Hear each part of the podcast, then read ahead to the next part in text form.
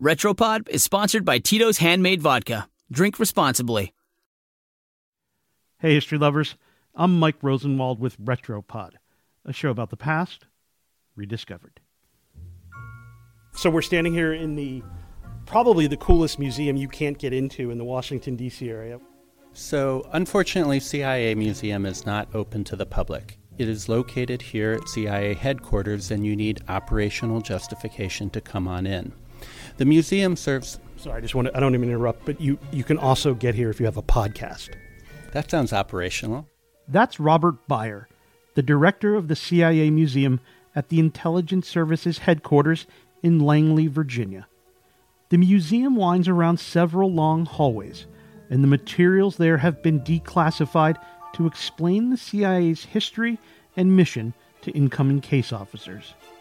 We went there and to the new Spy Museum in Washington, D.C., the one you can get into. For the next five days, we're going to tell you some incredible tales of subterfuge, daring missions, assassins, things that will just plain blow your mind. And we thought we'd start with a rat. I'm, I'm putting on an extremely tight latex glove. No, not a snitch, not a turncoat. Um, I'm putting on a glove because I'm about to reach into a box, and this box contains a rat. And this rat has a very large gash uh, in his belly. Poor rat. This rat has been dead for a long time. Uh, and the important thing about this rat is that this rat helped us in the Cold War. This rat, it's usually hanging on the wall of the museum but I was allowed to hold it and look straight into its beady little eyes to help explain just how crafty the CIA was in trying to outsmart the Russians. Actually, I've got an expert to help. My name's Janelle, and I am the deputy director here at the CIA Museum. Janelle Neises knows a lot about rats and even more about how spies operate. So, for us with the CIA, we can collect human intelligence, which is using human assets or agents to give us information overseas. And oftentimes, it is far too dangerous for our officers to ever meet in person with one of their assets or agents. This was especially true in Russia during the Cold War, where KGB officers vastly outnumbered American spies and kept a very close watch on them. Face to face meetings were nearly impossible. So instead, you would deploy a system of dead drops. You would have agreed upon locations where they would be placed, and you would use the object to conceal and protect uh, something like film or any other intelligence that needed to get passed back and forth. Which is why the rat I held had a very large gash in his belly. The goods were sewn inside, then the rat, dead, very dead, was left at a predetermined location.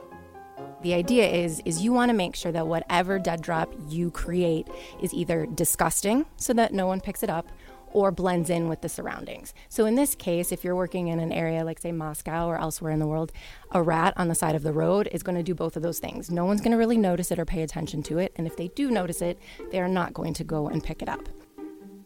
Humans, that is. Very early on in the CIA's employment of rats, the agency faced a rather gnawing problem. The problem, though, was with our scientists that were working on this, with our technical officers, is when they were testing it, they realized that they didn't necessarily need to worry about humans picking up these dead drops. They needed to worry about cats or animals coming along and picking up dead rats that were being used as dead drops. Darn cats. But the CIA didn't abandon the dead rats.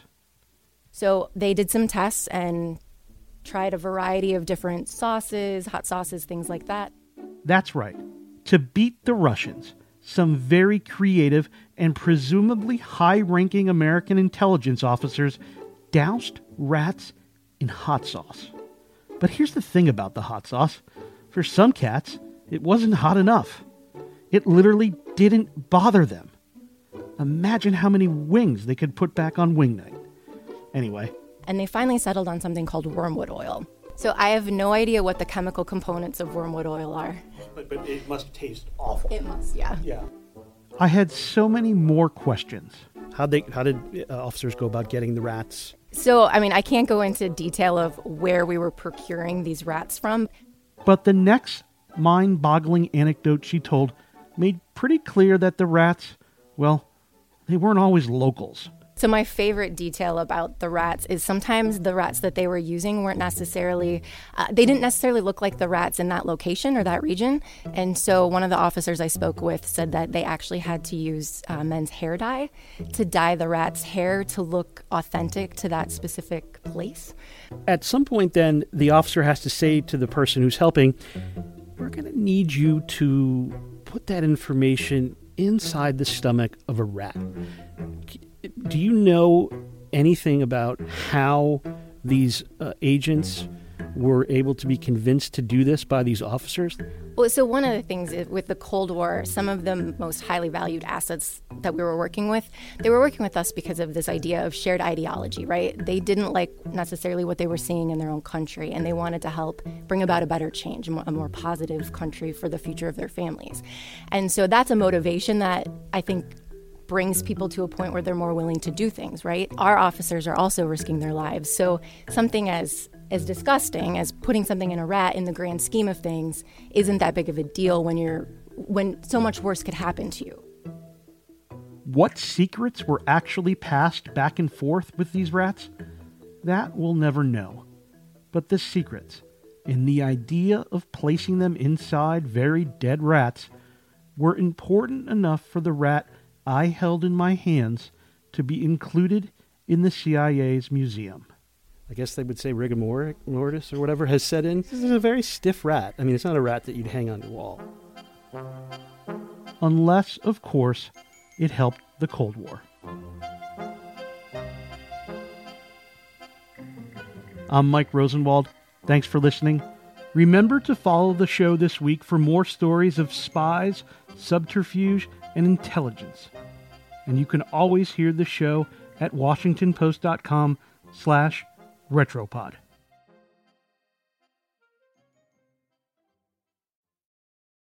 Retropod is sponsored by Tito's Handmade Vodka and WP Brand Studio. Buddy was America's first seeing eye dog in 1928 when he helped his blind owner navigate the busy New York City streets. Learn more about other retro dogs at washingtonpost.com slash Tito's.